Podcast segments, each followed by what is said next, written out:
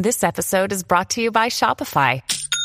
Forget the frustration of picking commerce platforms when you switch your business to Shopify, the global commerce platform that supercharges your selling wherever you sell. With Shopify, you'll harness the same intuitive features, trusted apps, and powerful analytics used by the world's leading brands. Sign up today for your $1 per month trial period at shopify.com slash tech, all lowercase. That's shopify.com slash tech. Hello, everyone. We are one week away from GDUX, G-U-X.com. Go over and check that out. It is the Game Dev Unchained event that you don't want to miss. It happens every six months.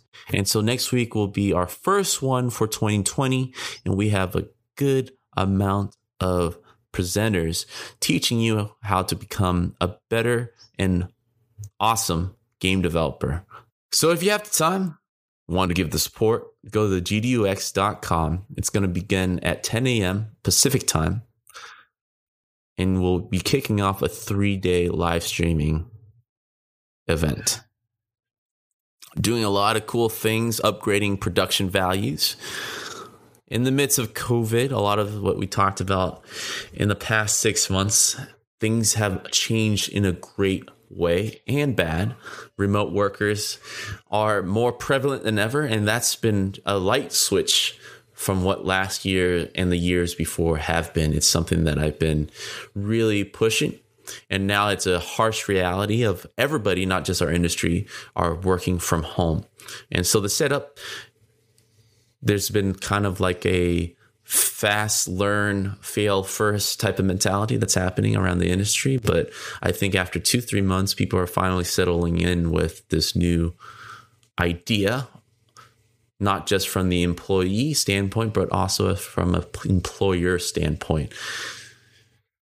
So, a lot of what we're covering at GDUX will be about that, as well as just ageless lessons and lectures that will help you to move forward and use this year as a momentum of bettering your career and your self discipline. So this episode has been recorded over a couple months ago, and this is done through the Game School Online show. It's something I've been holding off on to, but I think it's a perfect time to kind of to talk about this. It's uh, an artist, a 3D artist that I've been admiring for a long time, Cornelius Dämmrich. And uh, if you have the time, go in the description below to check out his work. Um, this, as always, Game School Online show are very visual, but there are a lot of things that we talked about uh, that can carry into your life right now. And just like every other GSO show, it's all about the project and technical breakdowns of a personal project. So we really go through the process of them building that particular art piece, and we went through several. So if you have the time, check in the link description and watch the show. But listening is just as good, obviously. Uh, I'm converting it to a podcast for you guys to can enjoy. I will have to ask for forgiveness uh, because uh, when I was connecting with Cornelius, usually we, we have this issue with international guests. Uh, there was a slight mic issue although we did find a workaround, I forgot to switch my mic from my desk mic to my podcast mic. And so you just hear me kind of like in the background. So it's not the best audio quality from me, but at least from Cornelius, he sounds like the host for this one show where his is crystal clear. So forgive me. It sounds like we're going back to episode one of Game Dev Unchained where we where at least I have like a terrible mic, but at least it's uh, coherent. And um, it was a great episode. And actually, a lot of people uh, have been complimentary about this one episode. Uh, just the stuff that he he kind of talked through. He was very real and raw, and I, I was fortunate enough to kind of have him on the show and, and talk about not just his process but his philosophy when it comes to creating art. Well, thank you guys.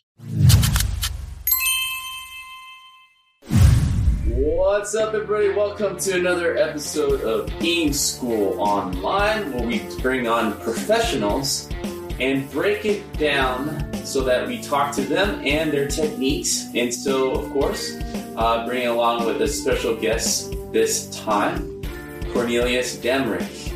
Okay, so my name is Cornelius, and I'm uh, from Cologne, Germany, as you might hear. And um, yeah, I was born in Berlin, in East Germany, and I'm doing 3D for close to 16 years now, I think. And um, yeah, that's what all that's all what I do all day long, pretty much when I'm not in in in lockdown mode. and yeah, I do it for a living. I work at a small company um, that's called Elastique in Cologne, and they make um, visuals for car shows and interactive um, interactive uh, applications for VR, AR, and stuff like that. And yeah, it's pretty fun. So one of the things, of, course, that has been happening in the past few months, and I like to kind of tell and, and talk to our guests with the uh, pandemic, of course. Uh, how have things changed uh, professionally, personally for you over Germany? Actually, you're our first German that's been on the Oh. show for a while. Okay. so we'd love to kind of Um, hear your insight over there. Yeah, well, the the government told us to stay inside pretty much, but people are ignoring it for some parts. So when I I'm, I'm living on a on a big street, and when I look outside of the window, I see groups of people gathering and stuff like that. I stay inside for the most part and play video games. I have no project right now. Um, I'm on vacation, and um, next week I will enter home office again. I think yes. Perfect. So I, I'm just working from home. Um, the the job I do is a part time job, so I work three days and four days I work on my own stuff. But right now I don't have any personal project or anything in the pipeline. I just finished a commercial job, a logo animation for a video game. Um, yeah, but um, other than that, I just play online games. yeah. Well, it sounds like you've already been uh, groomed for this position that you're already in. Uh, with the contract work and part time work, it, it seems like Yeah. not too much of it have uh, changed your process on, on dealing with uh, clients. Mm, well, I, I actually rarely do clients. Um, so, uh, like two years ago, I, I, I thought about, I was a freelancer for like five or six years and I wanted to change that because it was stressful and you, you have all these uncertainties in your life. So, about like, when will the next client come in and, and stuff like that. And so I thought I, I just, try to find uh, a regular day job and uh, do that half half of the time and the, the rest I can spend on my personal artwork. And yeah that works best for me I think. So just do a 9 to 5 job 3 times a week and then um just do the the stuff I do out of passion and not uh, necessarily spend it on on client jobs um, I also have a Gumroad where I sell stuff, and um, the plan was that I have, have my day job and and do content for Gumroad or I don't know Patreon or something like that.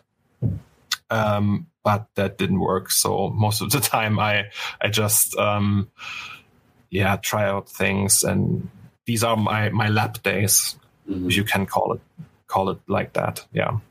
I always encourage in like hearing uh, artists such as yourself that are uh, at least investigating this path because I really do feel, you know, just having that independence uh, opened up a lot of options. But there are like barriers of entry, like there are tough uh, walls that you have to hit to kind of get over it.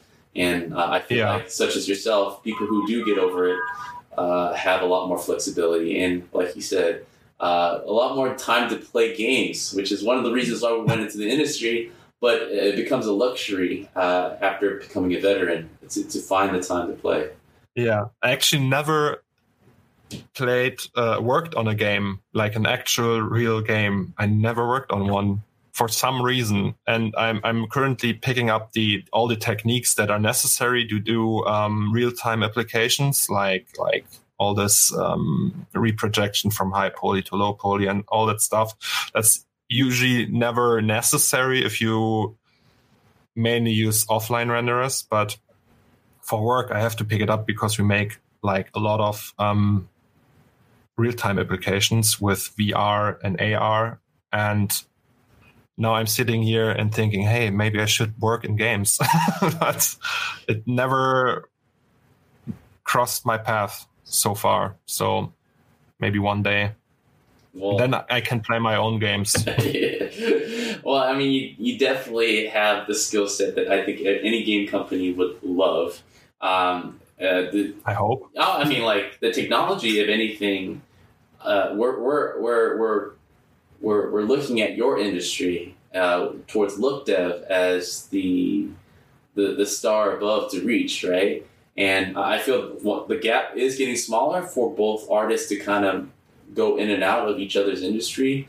And uh, I look forward to that because I think a lot more talent uh, will will share more ideas, and I think it moves both industries forward. I really yeah. see hybrid. Um, I mean, last a couple of weeks ago, we had a lighting artist talking about, and he was about the same. I mean, he's been uh, working in both game and visual effects companies like Digital Domain. And you know, mm-hmm. we were talking about how the Mandalorian uh, is uh, creating a hybrid approach, right? Um, they use a virtual production set, and uh, it's a lot of those two artists talking to each other to figure out how this old process of making movies, um, but using basically real time applications uh, to make it yeah. happen. So that's always pretty interesting. So I think at this point it would be great to kind of uh, get your screen up. And actually, let's kind of go over some of your portfolio work. So, man, don't be shy about this. Uh, for those okay. who don't know, uh, I think it's my website. Yeah, it'll be great to kind of just show them the caliber uh, and how thankful we are to kind of have you come on and, and talk to you, man. Your your stuff is okay. super inspiring, and um, at least for me as an artist, right? When I see a, a combination of all types of 3D art, like what you do with character and environment, I always get very jealous because I can tell that you know that takes a lot of work, but uh, basically creating your own visual scene uh, with no uh, breaks whatsoever. So I'm going to go ahead and yeah. bring it up and uh, let's look at some of this stuff. Oh, shall, shall I sh- uh, square, um, share my own screen, or do you want to show it in in in your stream? Uh, what I can do is go ahead and uh, start showing off some stuff, and uh, let me try mm-hmm. to connect on uh, because we are doing like a workaround right now. So let me give me a sec, and why don't you just go ahead yes. and go through some of your work, and I can get it hooked up so that we can show it better on, on my screen. Okay. Um, yeah. I don't know. Um, so, um, as you can see, I, I rarely do. Um, so this is all the body of my work. I think. Can you can you see that? Actually. Yeah. You still here? Yes, I'm just. Okay. Oh, yeah, okay.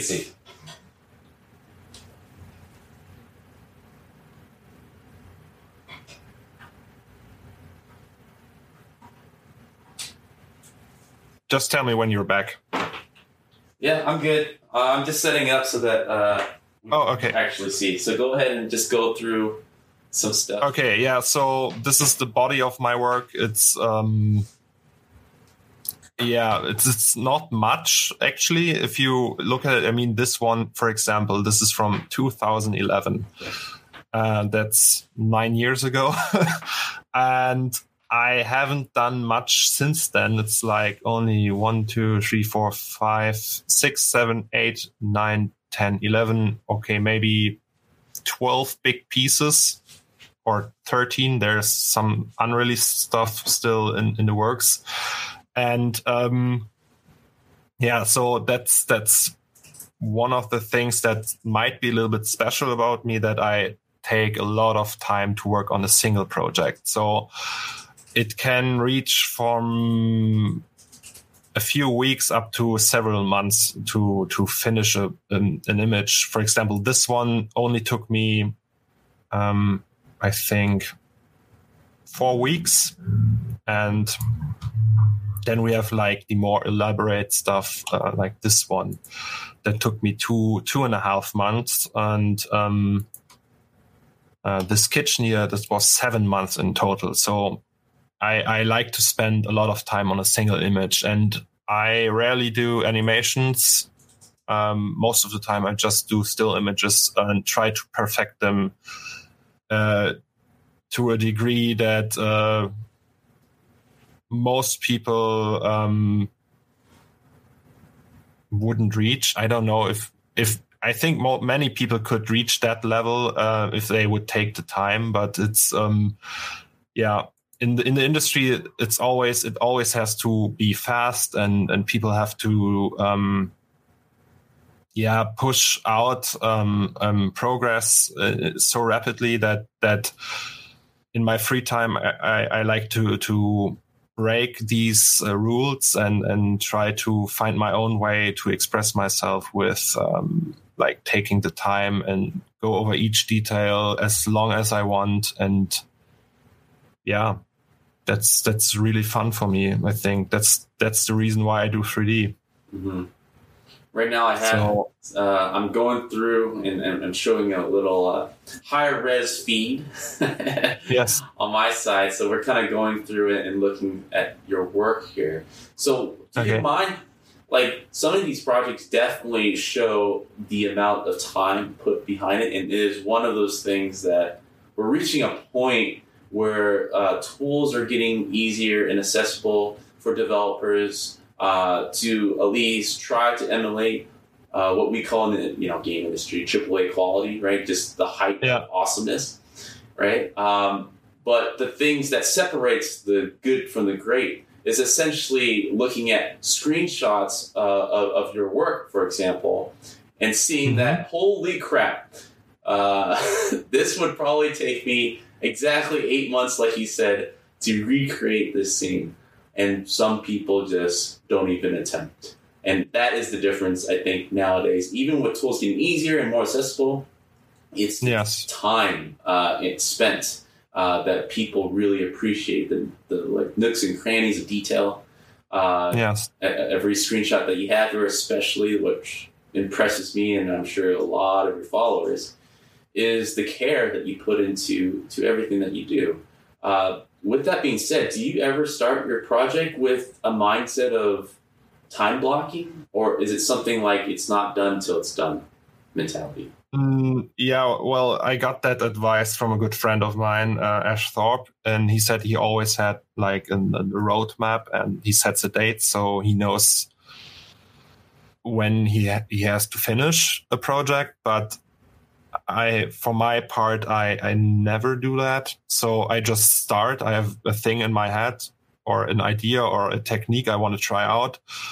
And then I just know the, the, the, the steps in between I have to take to go to the finished project. And these can take up from like only a few hours up to months at a time. So um, I know, okay, I have to block out the scene first, then I have to get in rough lighting, then I have to model everything and shade it, then I have to render it, then I have to do post work.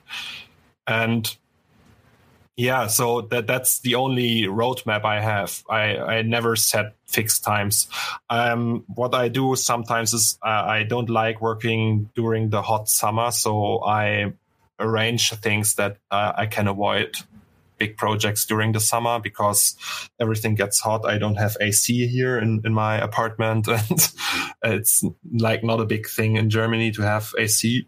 And yeah, so my room with all my computers get can get pretty, pretty toasty. So I try to avoid that, and that's the only plan I have. Um, yeah, and other otherwise I, I just work from from mood boards and, and stuff like that. Uh, so we're, we're taking a look at your um, your astronaut scene here with the the buildings. Yes. And uh, the one thing that really strikes me is not just your your, your techniques and uh, your execution, which is you know impressive on itself, but your ideas and your your vision. I mean, do you? I mean, this is like beyond 3D concepting, but do you start with any type of thumbnails or uh, rough 2D sketch? How do you get started before you actually go into these? So there, I I have so because I rarely do images, I have a lot of time to think about one image, and um, I have a Pinterest account where I collect stuff from uh, online blogs. There's like one blog uh, that's called Otaku Gangster, mm-hmm. and uh, it's it's basically a Tumblr with uh, images of I don't know random stuff. It's um, buildings, uh, guns, cars, uh, stuff from anime, everything. And I collect everything I like um, through that blog, or I have like a collection of blogs, and, and I just browse through them on a daily basis and and save everything I like in Pinterest. And and then at some points, like once a year or maybe twice a year or three times a year, I don't know. I go through that collection and and try to make up an idea and for for an actual project. And then i combine several of these um, moods uh, to into a mood board. And from there on um, I, I just start thinking about that some of these mood boards are like five six years old. And at some point in time if they have grown uh, to a level that that I think okay now it's worth to make an image of it. Um, I, I, start um, building a scene around them, and that's the exact thing that uh, went down with um, the astronaut and that um, in that alley with the orange and, and blue buildings. I I just um, uh, blocked it out. So I, I can't draw or anything. So I'm not a concept artist. I just use 3D. I use primitive 3D objects and place them around and play with super simple light. It's super fast and um, it's all placeholder. And then I come make make up the scene and make a, co- a composition of light and, and shapes and colors and try to figure out what works for me, what not. And that's usually the first step. It's amazing, man. Uh, you definitely give Thank you. a 3D artist such as myself that isn't that good at drawing some hope. I I'm I really really suck at drawing. Like I I just, well, we should I, have I, a suck off, man. well, that doesn't. Yeah, I Let's see. I'm pretty sure I suck more than you at drawing, dude. But yeah, I have so many friends that are in in the concept art industry or work at, for Marvel and are really, really great painters and, and good at drawing. And I suck so bad at it. I actually, I like every three years, I have this thing that I gonna try, try it again. yeah, yeah, yeah, and then yeah. I buy an iPad for like thousand bucks and, and, and, say to myself, "Oh no, I'm gonna learn it." Oh, and yeah, yeah, that's exactly the worked. same way, dude. And the same people that pisses me off. I don't know how you feel about it, but like people who could do both really well yeah, I know a, a bunch of these off. people. Oh my god, yeah. they scare me and they piss me off because one yeah, wasn't they, enough. Yeah, yeah, yeah, yeah, exactly. oh, Wait, I have to. There's Steam. Where's Steam? Steam. I have to exit Steam. Oh, okay. you're starting to play game. No, no, because like there's a pop up coming from from a buddy of mine who plays. Oh, uh, no worries. Uh, yeah, right now I'm just going through your portfolio work. Um, one, one of the inspired things that uh, might be a new generation where um, not exactly uh, uh, uh, he's not exactly a game developer, but Simon, Simon Stålenhag. Yeah, right. Yeah, it's the Simon Stålenhag, uh, the Swedish Swedish guy. The Swedish guy, right? And of course, yeah, he makes he makes uh, Tales from the Loop. Exactly, that became the new, new, yeah, yeah Amazon yeah. series. So it that started like a week ago, right? Exactly. And I only went through yeah. the first episode. Awesome. It's like anti Black Mirror, but very poetic, right? So I'm, okay. I'm looking forward to uh, working my way through it. But a lot of your work reminds me not of his um, his style. You definitely have your own style, but like you have like a like a compelling story that goes along with a lot of your art, which I feel yeah. uh, is very rare because it takes up. You know, we're, we're we're basically being jealous about 2D and 3D people that can do it all at the same time. But uh, what's more important, I feel, is that uh, artists are that have the ability to tell a story within an image, and I don't think a lot of people have that skill set, such as yourself. Um, that I can look at a screenshot from one of your work and, and be able to basically craft a whole creative world around that, which is what what's so inspirational from Tales from the Loop, right? This guy is a concept artist, uh, a really good one, but his his pictures were were so compelling that they created a whole series around it. And I want to see more yeah. more of that from independent artists where their work is so great, where uh, they're approaching you. I mean, have you been contacted by people? I feel like you're creating a, basically an IP at this point with everything that you're. well, I wish that would be so. If uh, anyone with power in the movie industry uh, is listening, I, I want to do that. But uh, no, um, I mean, there's a backstory and they're all connected. All the images I do, or at least some of them are connected to each other. Um, but it's nothing like, um, yeah, it's not, it's not like a, like a strict story you could tell to someone. There's like, like hints and, and, and parts of it, but they are not connected in a way that you could form a story from it. So it's, um, more like um, it's connected to the process I, I used to do these images and because it takes such a long time my my my life changes over time and my, my thoughts change and my mood changes and all that is reflected through the image so if i i don't know if i i work on a texture and it takes me two weeks. One day I feel good and one day I feel bad. And all this is reflected through that texture. And I put it in there. If I make graffiti, for, for example, and, and sit days on it. In at the end, after day four, I'm really annoyed by it because it's the same process all over again and again and again. And then I write, oh God, this is so annoying. Fuck this. I, I hate this. And then then it's part of the of the texture. And um, yeah, and it's mood swings, uh, t- stuff from my real life that annoys me or that I don't find time to to work on it or I don't know. And then there's obviously like story elements um, for the, the astronaut with the with the receiver of the phone in, in his hand, and um, the phone receiver is a part of three images now and has a special meaning but I don't know if you could make it. Uh, I have to. I would need to write it up and make like a storyline from it. And I I had ideas like that, but I'm not a good writer. Unfortunately, I can't draw and I can't write. I can't just can't make 3D images.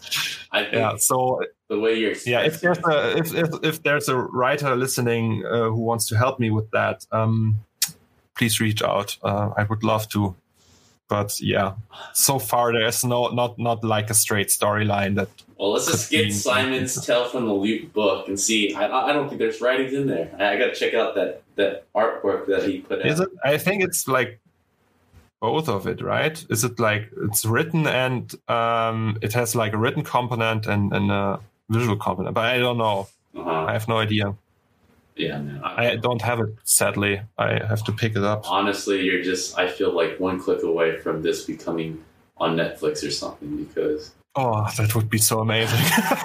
I'm telling you, man, you're. Uh, there's yeah, that, we're on our yeah, station actually, right now, but yeah. yes, there is good art, but there's a difference with your art. And I think anybody that takes a look at it can tell there's a story. Um, even though you don't have it written down, you're definitely expressing it. And I think you are actually, it's actually better for you to kind of leave it up for interpretation. There's enough hints I mean, for, yes. us to kind of form a story on our own, to be honest.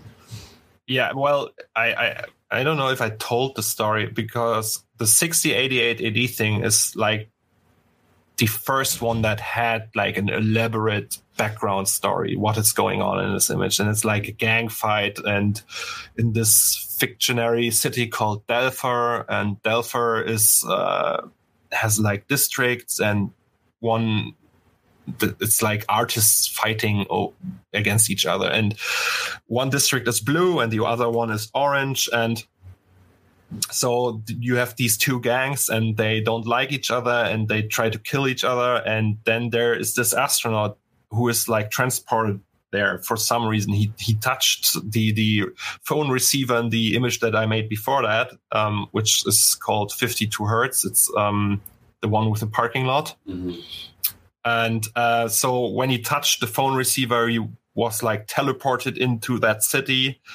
And um, now he has this NASA launch and re-entry suit on him, which is orange, bright orange, and uh, of course the the blue people don't like that, and they see him see him walking down the alley and and lurk on him, and um, yeah, that's actually also the the reason why this image is called 6088 AD. Some people think it's um, like uh, a date, mm-hmm. like a year, because of the AD but it's actually uh, the hexadecimal color code for the blue color on the buildings, and um, so that's like like a pun because it looks like a year but isn't actually, and uh, yeah, and then there's like a lot of uh, detailed stuff um, and trying to imagine what life is there and it's really hot all, all year. And um, if you can if you zoom in there's like um, the AC units that hang outside of the, on, on the walls of the buildings. They have names. One is called uh, Fury. Um, the other one is, I, I think it's called uh, Pienta 1000, which is like a friend of mine. And, and yeah, that's lots of details like that. And it also reflects in the graffiti. Oh man, I'm telling you, dude you have everything you need. What you just told me is so compelling. I mean, I'm seeing comic book series, I'm seeing short stories, okay. I'm seeing all types. Of Well, we can do that. I love to play games, man. Just make a game already. Yes. So the, yeah. one of the. like you're one of the people that pissed me off because you're so good. uh, but like um, you know, the other day we had an interview. Um, I don't know if you uh, caught wind of it or anything. It's called Bright Memory but uh, mm-hmm. it's made by one solo developer and it's on the caliber of basically AAA quality, right? He did oh, everything and he's only 23. And that's the new generation of artists. It's like they're going to make these games that you feel or used to take like 100 people and he by himself. And a lot of it. Just, yeah, but there's like these genius people. I, I feel like every 10 years there's like some of someone who can pull off everything that the whole team does alone. Yes. And for example, there do you know Kula? Yes. The French the French guy with the uh, game uh, with the HK project with yeah. the cat that walks around. It's just the same thing. It's just like one guy and he saw an Alex Roman uh, video and he thought, okay, I can do that in Unreal Engine, and bam, he did it. Mm-hmm. And it's it's just crazy good. And now he's making his own game with like a small team and. Yeah, and before him there was another guy who's like crazy good. There's always like one Craig Mullins kind of person who just owns everything and is too good to be true. and I feel like this uh, the the the time that has to pass between one great guy and another is getting shorter and shorter. So we have like one great talent every year now, yeah. pretty much.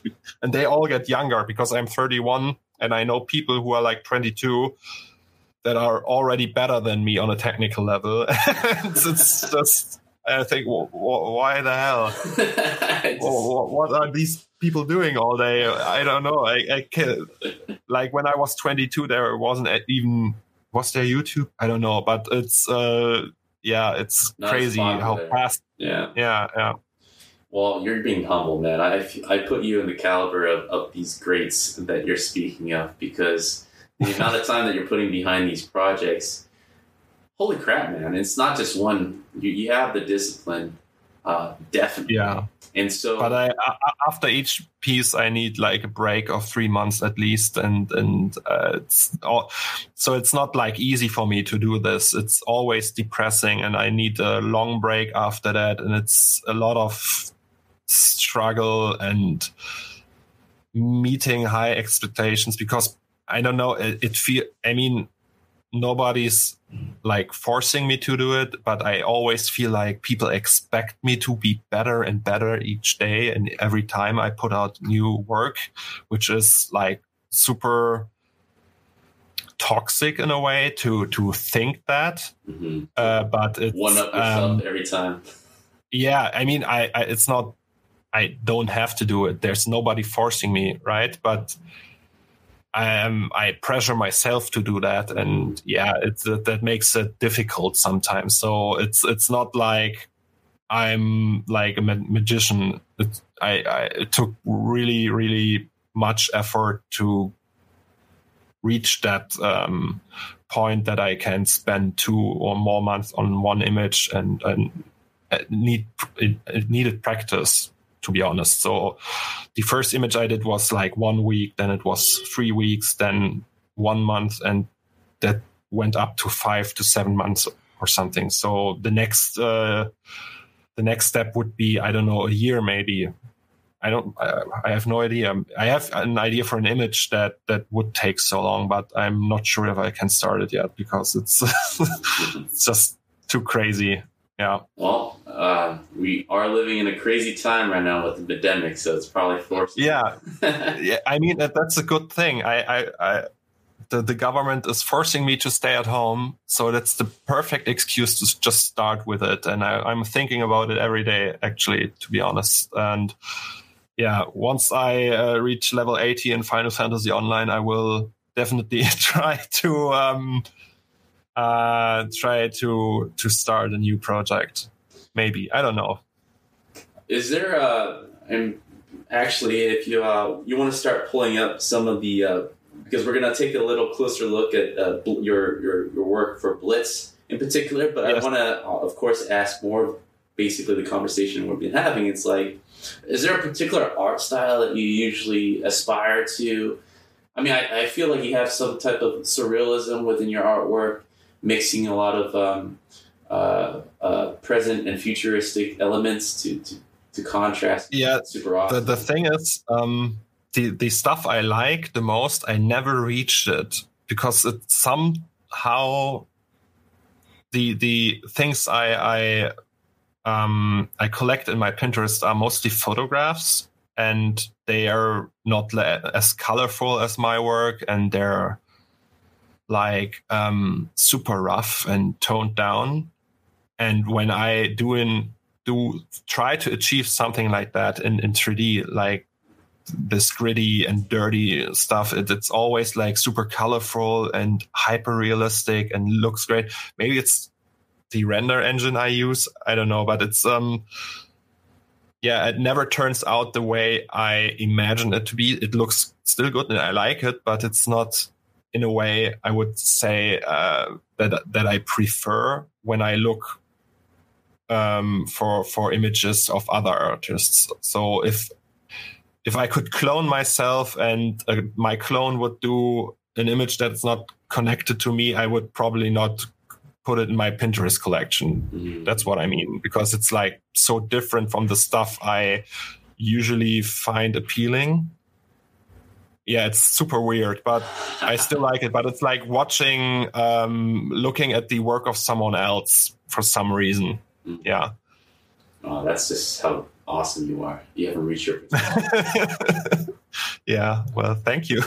I mean, you're already inspiring a group of people just to be you right now, and you're like, I'm not even me yet. yeah, I, I mean, it's it's it's super weird, uh, and I mean I think probably most of the artists you ask, do you like your stuff? Some will say no, and some might say, yeah, sure, of course. But it's difficult to get there. Um, way back in the day, um, there's like this phenomenon um, that you you make an image, then you like it, and two days later you hate it. And this this um, that this time frame, these two days, um, that uh, went from two days to maybe like three years now. So the stuff I did three years ago or four years ago, um, it's not on a technical level. I would um, um, I would like these days because it's just too, it's not good enough for some reason. I don't know. It's when I, I am super critical when I watch my my own projects and look at them and yeah, then I think okay, I would do this better and this better, and I see details that nobody else sees. When when you uh, look at Blitz, for example, you see the whole image, and I see oh this uh, subsurface scattering on on on that edge is perfect because of reason X. I don't know. And so I, I, I, I'm not able to see my image, um, as anyone else sees that for, for some reason, because I did it, you know, because I made it. And, and yeah, that, that can be hard, but, um, yeah, I think with time that will change too. I, I don't know if you still hate your, your own work. Oh man, I, after Dude, I, after so so many years. You're talking about your work, man. I, I'm, I'm my portfolio. I can't even go to it anymore because it's just like still outdated. Yeah. Uh, and I'm but it, it's, a, it's a sign that you you grow as an artist. Mm-hmm. So um, I, I yeah. yeah I think that that pushes you to to points where you think, okay, I don't like it anymore. I can improve it now because you you see the the mistakes you made, maybe, and somebody wouldn't consider them mistakes, but yourself, you're your biggest critique, right? Mm-hmm. And um, or critic is it critic or critique? Critique is the critic. Critic yeah, is correct. Yeah. Critic. You're you're you're your own biggest critic, and um, I think that can be unhealthy and healthy at the same time on an artistic level, at least. Mm-hmm. Definitely. Um, so, what's your inspiration behind Blitz? Uh, we see your. Uh, Can you see uh, my my my screen right now? Yes. I'm I'm turning the camera around it. Okay. Um, yeah, it's super laggy. Uh, that's because it's so high poly. Um, I can show you that by the way. It's it's. I mean, you can't even see most of the mesh and it's not really optimized. It's all high poly because I don't know, I have the VRAM and I optimizing it would take so much more time. So oh, I just refuse to do it. Um, so the idea is, um, um, there's this, uh, it's like a combination of things again. It's, um, uh, before that, uh, the image I did before that was 608880, the one we talked before about before, and and I for some reason lost the interest in doing whole scenes like with with a sky and a ground and buildings and people in it, and I just wanted to focus on some super realistic objects with no actual scene around them, just the object in in black space and and there is this um, in Germany we have these um, science books for children. They are called uh, "Was ist was." It translates to "What is what," and they always show these. Uh, um, I don't know, a tank maybe that it's cut open and you can look inside, or a grenade, or I don't know, um, a fire fire truck. And it's super interesting to see like all the you you probably know these uh, there there are Star Wars books who show that stuff. Mm-hmm. Have you seen that? It's like it's like um, an art book for Star Wars, and you open it, and then you can see a, Star Destroyer cut open on one side, and you can see all the cham- chambers and and the the I don't know the little guns inside. And this is um, yeah, that this is super interesting for me to um, see like cut cut open objects and I always wanted to do one of these and then there was this um, Swiss uh, Swiss um, artist uh, H.R. Giger uh, he made the designs for the Alien movies right you pro- you probably know him right it's um, he won an Oscar in, yeah. in, in the 80s or I don't know and yeah, he's uh, super famous, and um, he had one of these images that it's like a cut open gun, and all the bullets inside the gun were like little babies, and it's super creepy. And that actually inspired me to to make this um, bomb, and I and I thought, okay, what what can I do with this bomb? Maybe I put just a guy in it and, and he's sitting there and controlling it and he's living inside this bomb. And then I thought, okay, but what he, he needs entertainment and, and so there has to be a screen and some place where he can sit or sleep or eat food and stuff. And then I came up with like, um, and and tried to design the the whole interior with all these pipes. And now he's like like this um contraption in his nose that that feeds him and gives him liquid, and all all he's wearing is um, this um, jacket and some pants, some like boxers and and holding to this receiver. And for some reason i don't remember why there's also like um, bombs in it like mortar shells and ammunition and i think i added them because they just look cool. I have no idea why I put them there. It's just protect yourself, man. Yeah, yeah. It's uh, yeah. I mean, and and or maybe it's when when like the thought, okay, maybe he will survive the the impact of the bomb and then can go outside or something like that. I don't know, but um. Yeah, and I started filling. So I, I built the exterior, and then I started filling uh, filling it with uh, tons of crap. There's like this old computer here from from the early 90s. I don't know if you can see that. Mm-hmm. It um, looks like one of these cheap Micro Center computers for like under 500 bucks with uh, one, two, three, four, five CD-ROM drives, and um, yeah, and, and tons of detail like that. And yeah, that's what I spent a good part of 2018 on. I think what, 2018, yeah. Well, well, let's say this, or let's kind of break it up in phases just to give an idea. So, um, pre-production, how long did that take? Modeling. Uh, I mean, what what do you? Uh, so I, I spent like on the whole image, the whole project took me five months, I think. I think. Oh, so it's over the course of five months because I have a day job. Right and um, so I don't work three four hours eight, a day, or how long you working every day? Well, I think one hour um, during the week every day, and on the weekends twelve hours maybe.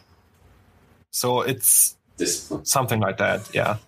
And uh, but at some maybe there's a, like a week long break in between because I don't feel like it, or I don't know, I don't have any idea, or I did one object and uh, it doesn't look good and I have to redo it and I don't feel like doing that right now. I don't know. And, and tr- there's also a lot of trial and error in there. And yeah, for example, I think I spent close to one month on the shell alone, like the outer shell of the bomb. Just playing um, with different ideas. Yeah, exactly. Because I made it in Fusion 360. It's a CAD modeling software and you can model really fast in it. And the thing is when you you when your modeling software isn't in the in, in the way of creating any any longer and you don't have to think about technic technical stuff. So okay how i fix this loop and how do i get an in, in, insert in in that area or something like that uh, you you can concentrate on the design aspect a lot more and that actually makes it harder to come up with uh, shapes and forms because it's the software isn't part of the problem anymore. It's out of the equation. And then you have, there's only artistic output. And, and you think, okay, now I have to de- deal with my, with my own idea. And that can be, yeah, it can just can be harder than, than to think about technical technical problems in, in some way. And I had this a lot with the outer shell because I, I wanted to fit in these tanks you can see here. And it's for like food and, and water and uh, waste and stuff like that. And then I, because I, I felt like it had to make sense in some way because people might question how the interior works. Yeah. And then um, the same stuff uh, with that down here, and then we have this impact, um, the the tip of the bomb, and um, will I be able to close it again if I want to? Is there something? Yeah, I think you can close it up still, and it looks like that. Mm. Yeah, and then all the interior as well. So that took a long time, I think. And uh, there was no uh, blocking with this one. So the the whole blocking process I, I talked about earlier with the scene with the um, with the alleyway and the astronaut, it makes sense if you want to fix the lighting, but the lighting in this one is so super simple. It's just one light source and a little bit of fog, and all the visible lights from the screen and, and the lamps. But other than that, it's not really complicated and there's nothing to block out really.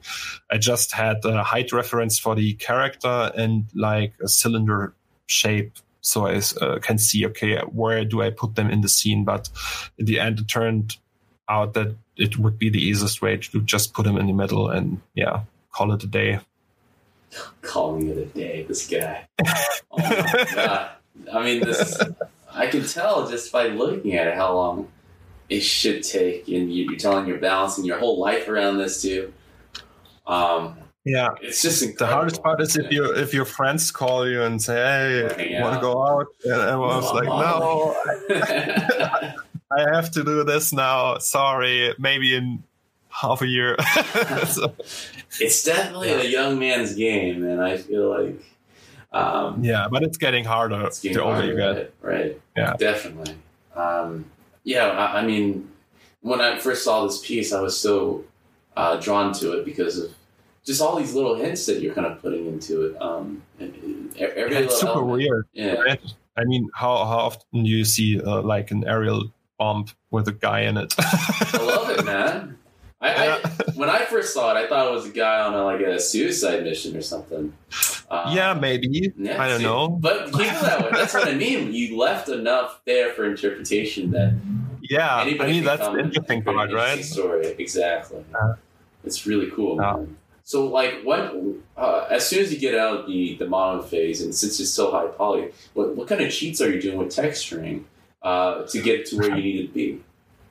Well, do you, do okay. you block in lighting first before you do that? Yeah, well, lighting is an in, in an in between progress. Um, I usually lock the uh, camera, so once I have a camera angle, I leave it at that and fix it. And lighting is, um, yeah, I just play around during the process when I change the textures or when I do the modeling first. Um, and the lighting looks good with the modeling, but then I apply textures and see, okay, it's not perfect anymore. Then I change it up. So that's uh, light. Light will change all the time, at least with uh, that scene. And uh, when I did the modeling, I think I did like sixty percent of the modeling and started um, texturing, and then after that I did modeling and texturing at the same time, switching back and forth between them. Um, the character was the last part, I think. Wait, you can disable that one. Um, yeah, so I had this set up without the character, and then I, yeah, I focused on that. And what I did was um, because this is not SDS modeling, no subdivision surface, uh, surface or anything. Um, um, and and usually do that. Uh, I use um, just uh, procedural texturing methods like um, triplanar mapping and tileable textures. But in this case, I wanted to uh, make use of Substance Painter for the first time for a project, and I unwrapped all of that. So even though you see they have a really shitty high poly mesh, um, I got it somewhere to work in in RizomUV. You know Rizom, It's uh, best unwrapping software there is, and it's like yeah. the only one at this point. Uh, I used to yeah. use Headus. Uh, oh yeah, Headus, but it's super unstable oh, for some reason. Well, because it's yeah. made by one guy, and it's always embarrassing when I work at studios and I well, can you order Headus? And they send like a USB. I was like, oh my god, this guy. Uh, yeah, the, my company's not going to pay for a guy who's like yeah post on USB. Yeah. I started uh, using uh, Unfold 3D, and I think it's the same thing as Rizom. It's mm-hmm. just a different company these days. Yeah. yeah. And as you can see, it's like super crappy unwrapped. So I have like, uh, I don't know, a dozen UV sets only for this arm. And, but what I did, I, I only did masks uh, for the, so I think they combine actually. Mm-hmm. Yeah. So if you just collapse this arm down to one object, you would have one epic uh, 8K UV map. Mm-hmm. And uh, all I did was um, just um, put out masks for the for the edges and uh, um, and did the rest procedural in, in Octane in this uh, in Cinema 4D. So uh, yeah, there is no PBR workflow or anything. It's just um, masking, so putting out masks uh, through Substance Painter. Because I didn't know uh, Substance Painter well enough at this point, and I thought, okay, they have these smart masks, and I can put make like dirty edges and and edge wear uh, everywhere where I want it, and uh, that's good enough for me. So I just used that. And if you look at the final result of the arm, I mean, it perfectly worked, right? You have all these metal edges here and, and the stuff you see in between, like um, the the the I don't know how it's called, like the rough surface of the um, of of the paint you see there. Um, this is all procedural done in Octane, and also the graffiti stuff. I did this in Substance as well. Pretty slick, man. I mean, a lot of your processes where basically game techniques are uh, are aspiring to. Like we're we're you know um, we're finally switched on to PBR, which you guys have been using yeah. forever, and we're more more using uh, tileable textures and, and blending textures instead of unique UVs now. So yeah. if you sit for a couple more years, just keep doing what you're doing. Eventually, we're gonna catch up to where you are.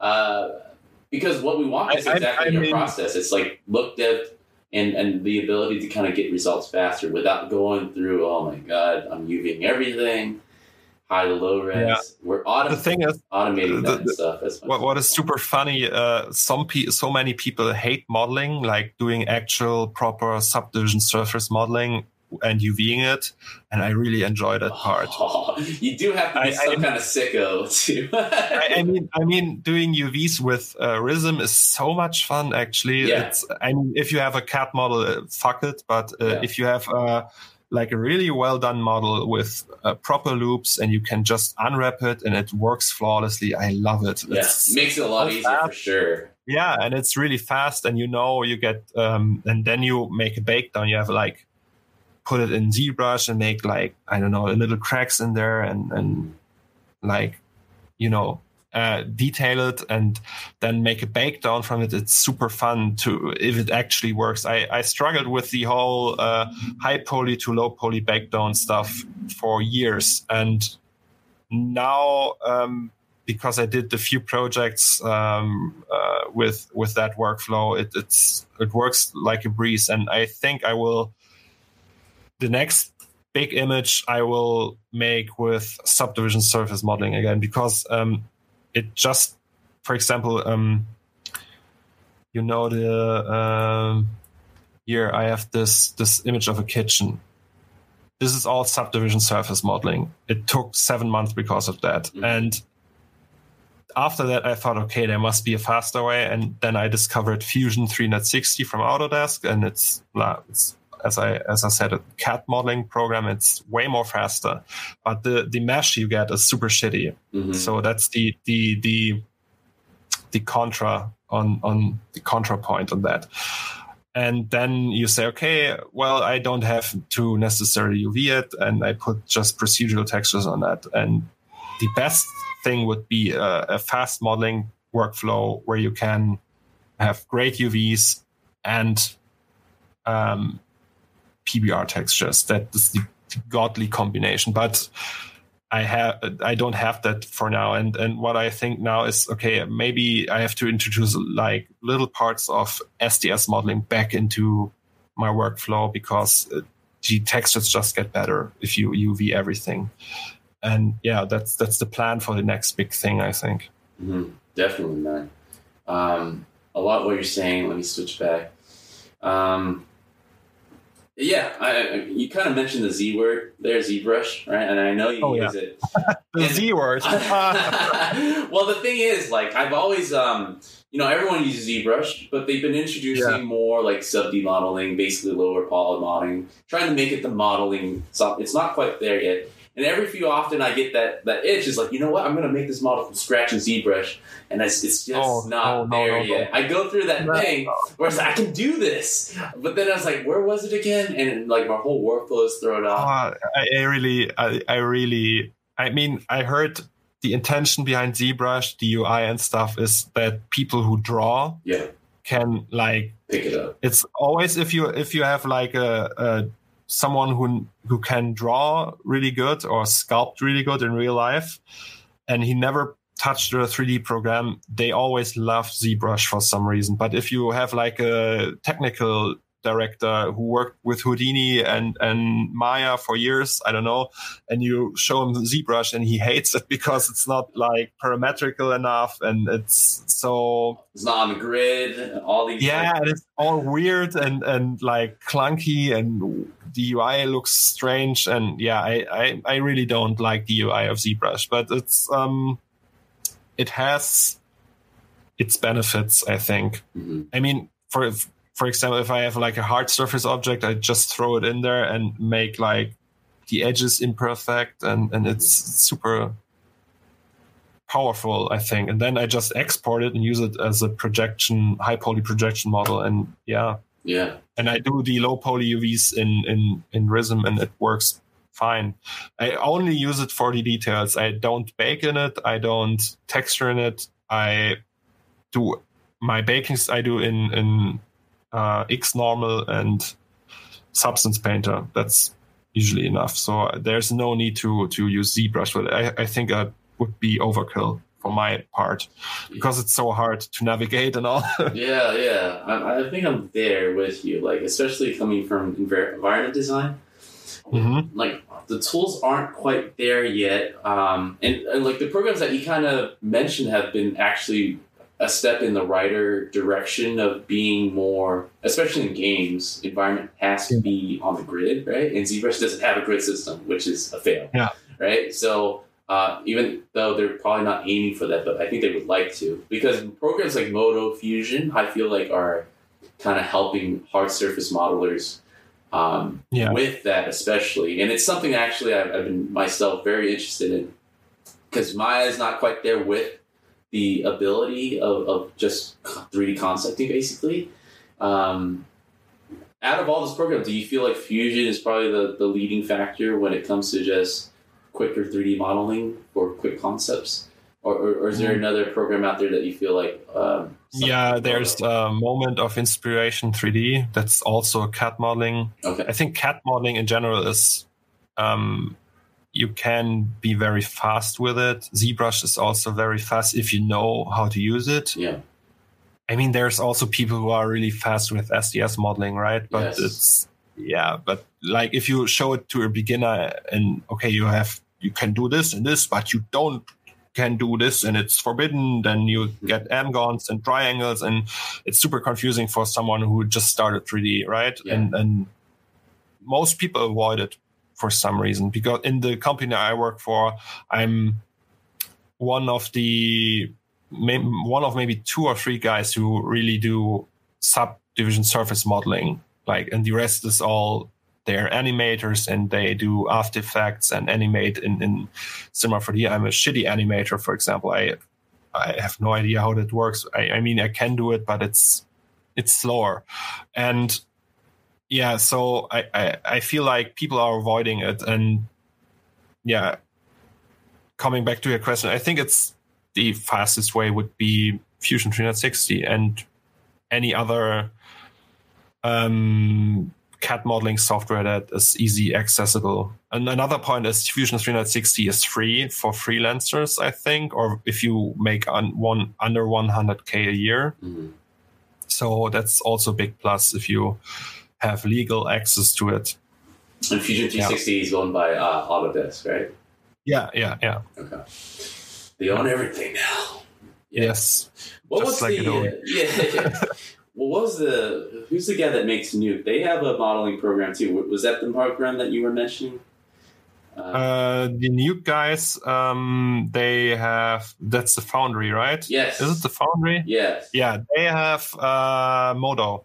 Yes, that's the Modo one. Yeah. Okay. Yeah, and Modo is I never used it. I know a guy who uses this. It's uh, Tor Frick. You know Tor Frick? Yes, I heard of Tokyo. He's also working uh, on games, and he's super sufficient with it, and it looks really amazing. I never had the chance to use it though, so Yeah, I'm, Yeah, in, I- I'm in that phase, man. I need to get in with you guys because the CAD modeling has been something that's been not exactly creeping up, but it's still the underbelly of 3D modeling, right? I, I see Yeah.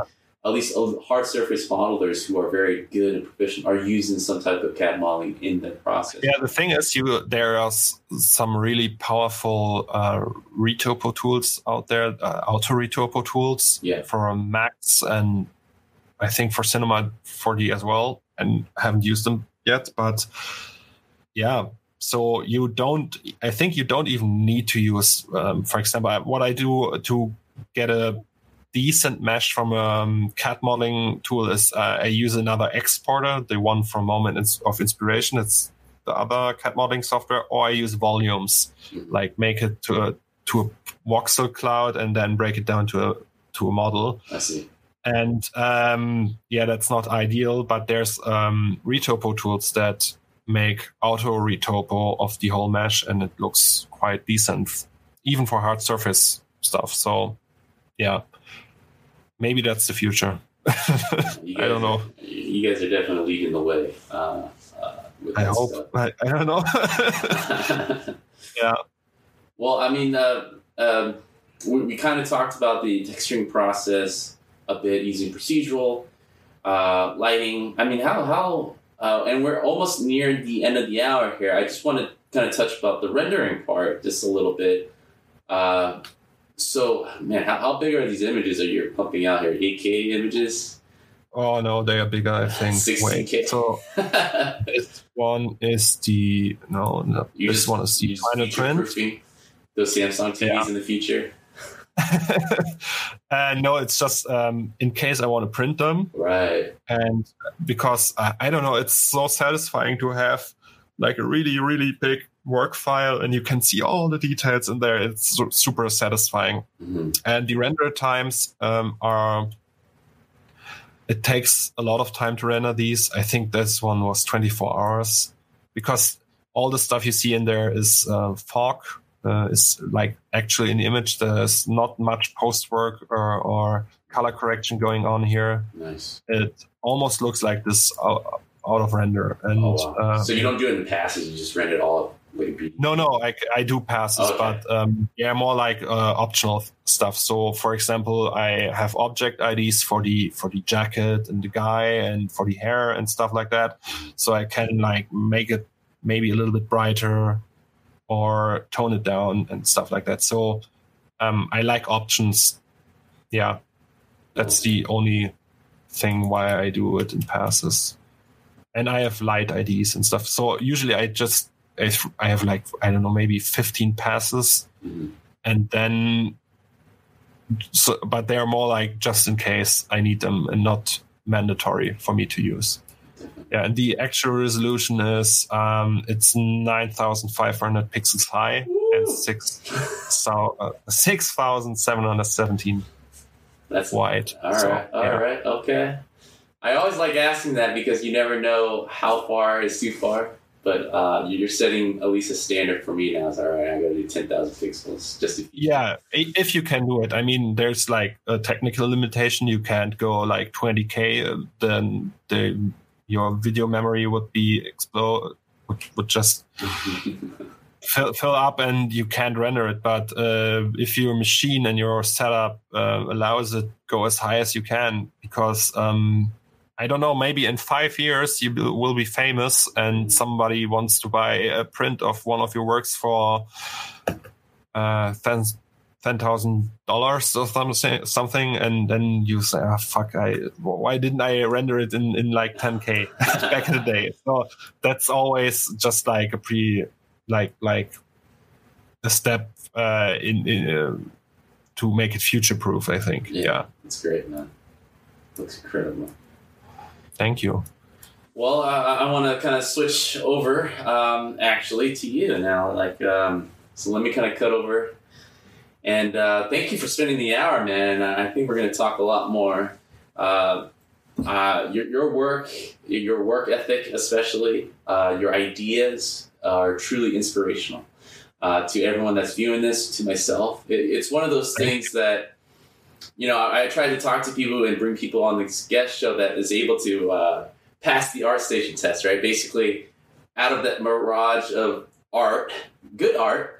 You know, one just completely makes me stop and click on, right? And your, Aw. yours definitely stands out so much. And I think that even though there's a plethora of artists out there, if you can still stand out from the crowd, which is what your work is, uh, that's an incredible achievement. And uh, it's no easy feat, as you illustrated throughout this this episode. It's like it's Oh, thank you so much. I, I never know how to react to something like that, but well, I can't wait to Thank you. watch it on Netflix. That's what I'm gonna say. Yeah. oh, oh yes. Actually, there's um, uh, I don't know if you know this. There's from the um 6088 AD project I made, the one with the LA and the astronaut, Mhm. and there there is a tutorial about this that you can get for one dollar on Gumroad. Okay, perfect.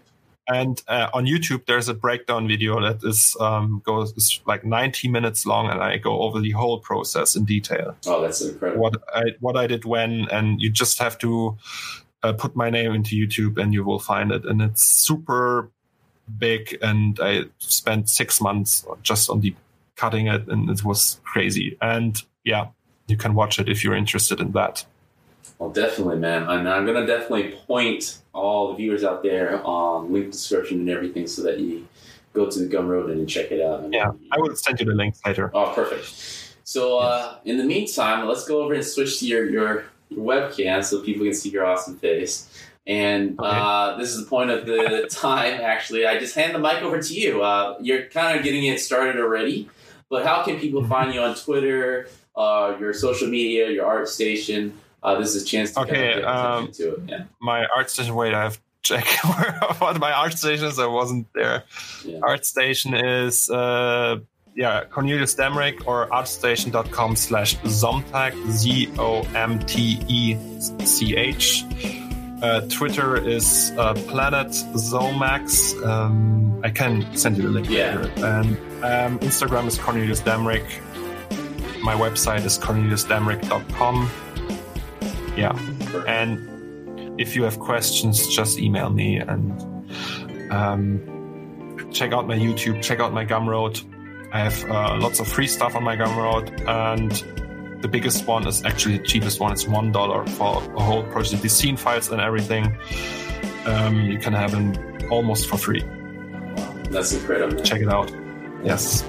Take advantage of that deal, people. Uh, you're crazy Yes. not to. In rough times, maybe I lose my job at some point, so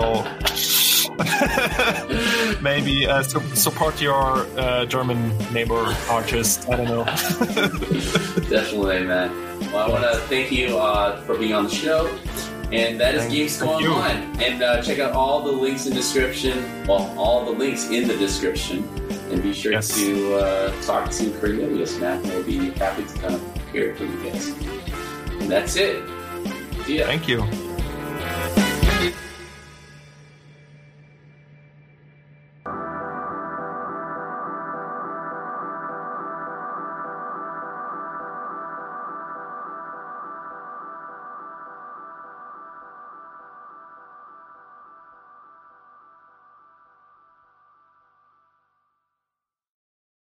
Thank you for listening to today's episode.